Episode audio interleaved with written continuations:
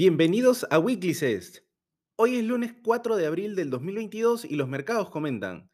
En Estados Unidos la semana pasada Joe Biden presentó una propuesta de 5.8 billones para financiar al gobierno durante el año 2023, con el objetivo de reducir el déficit de la nación durante la próxima década, con subidas de impuestos dirigidas a los más ricos y aumentos en los programas militares y domésticos.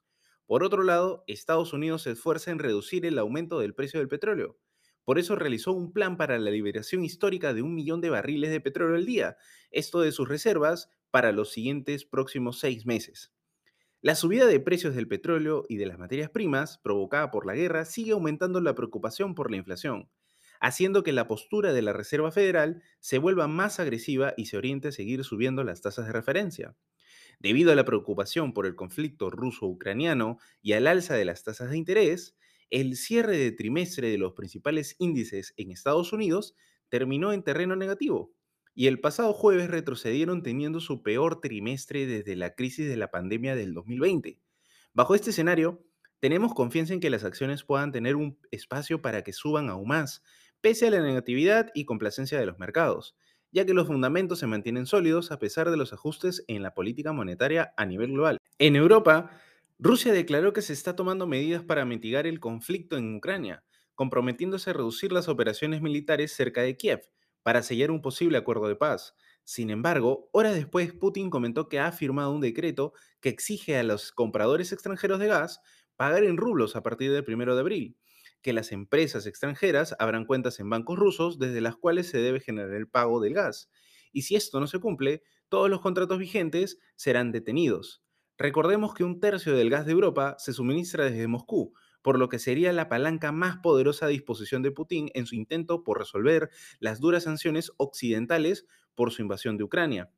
La guerra de Putin ha provocado el éxodo de Rusia, dejando sin opciones de escape a la población, que en un intento de sobrevivir salen a las calles en busca de un alto al fuego. La eurozona espera que su crecimiento siga siendo positivo este año. Sin embargo, el primer semestre ha sido especialmente débil, con poco o nulo crecimiento.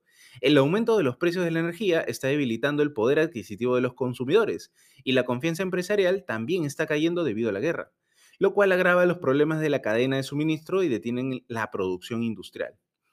El Reino Unido ha crecido más de lo estimado a finales del año pasado, dando muestras de resistencia ante la propagación de la variante Omicron. El PBI se expandió un 1.3% en el cuarto trimestre, según informes de la Oficina de Estadísticas Nacionales.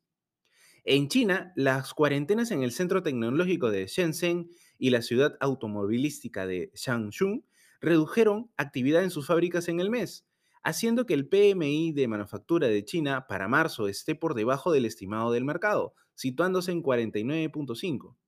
Los servicios chinos también se han visto afectados por el cierre de restaurantes y tiendas minoristas, debido a las nuevas restricciones y al endurecimiento de las medidas de distanciamiento social.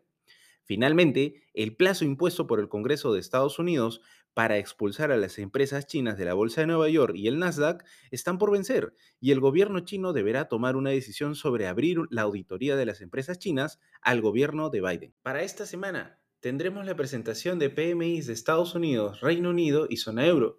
Recordemos que los PMI son indicadores que miden la expectativa de crecimiento de las empresas en función a encuestas, las cuales miden la producción, ventas, fabricación y entre otros.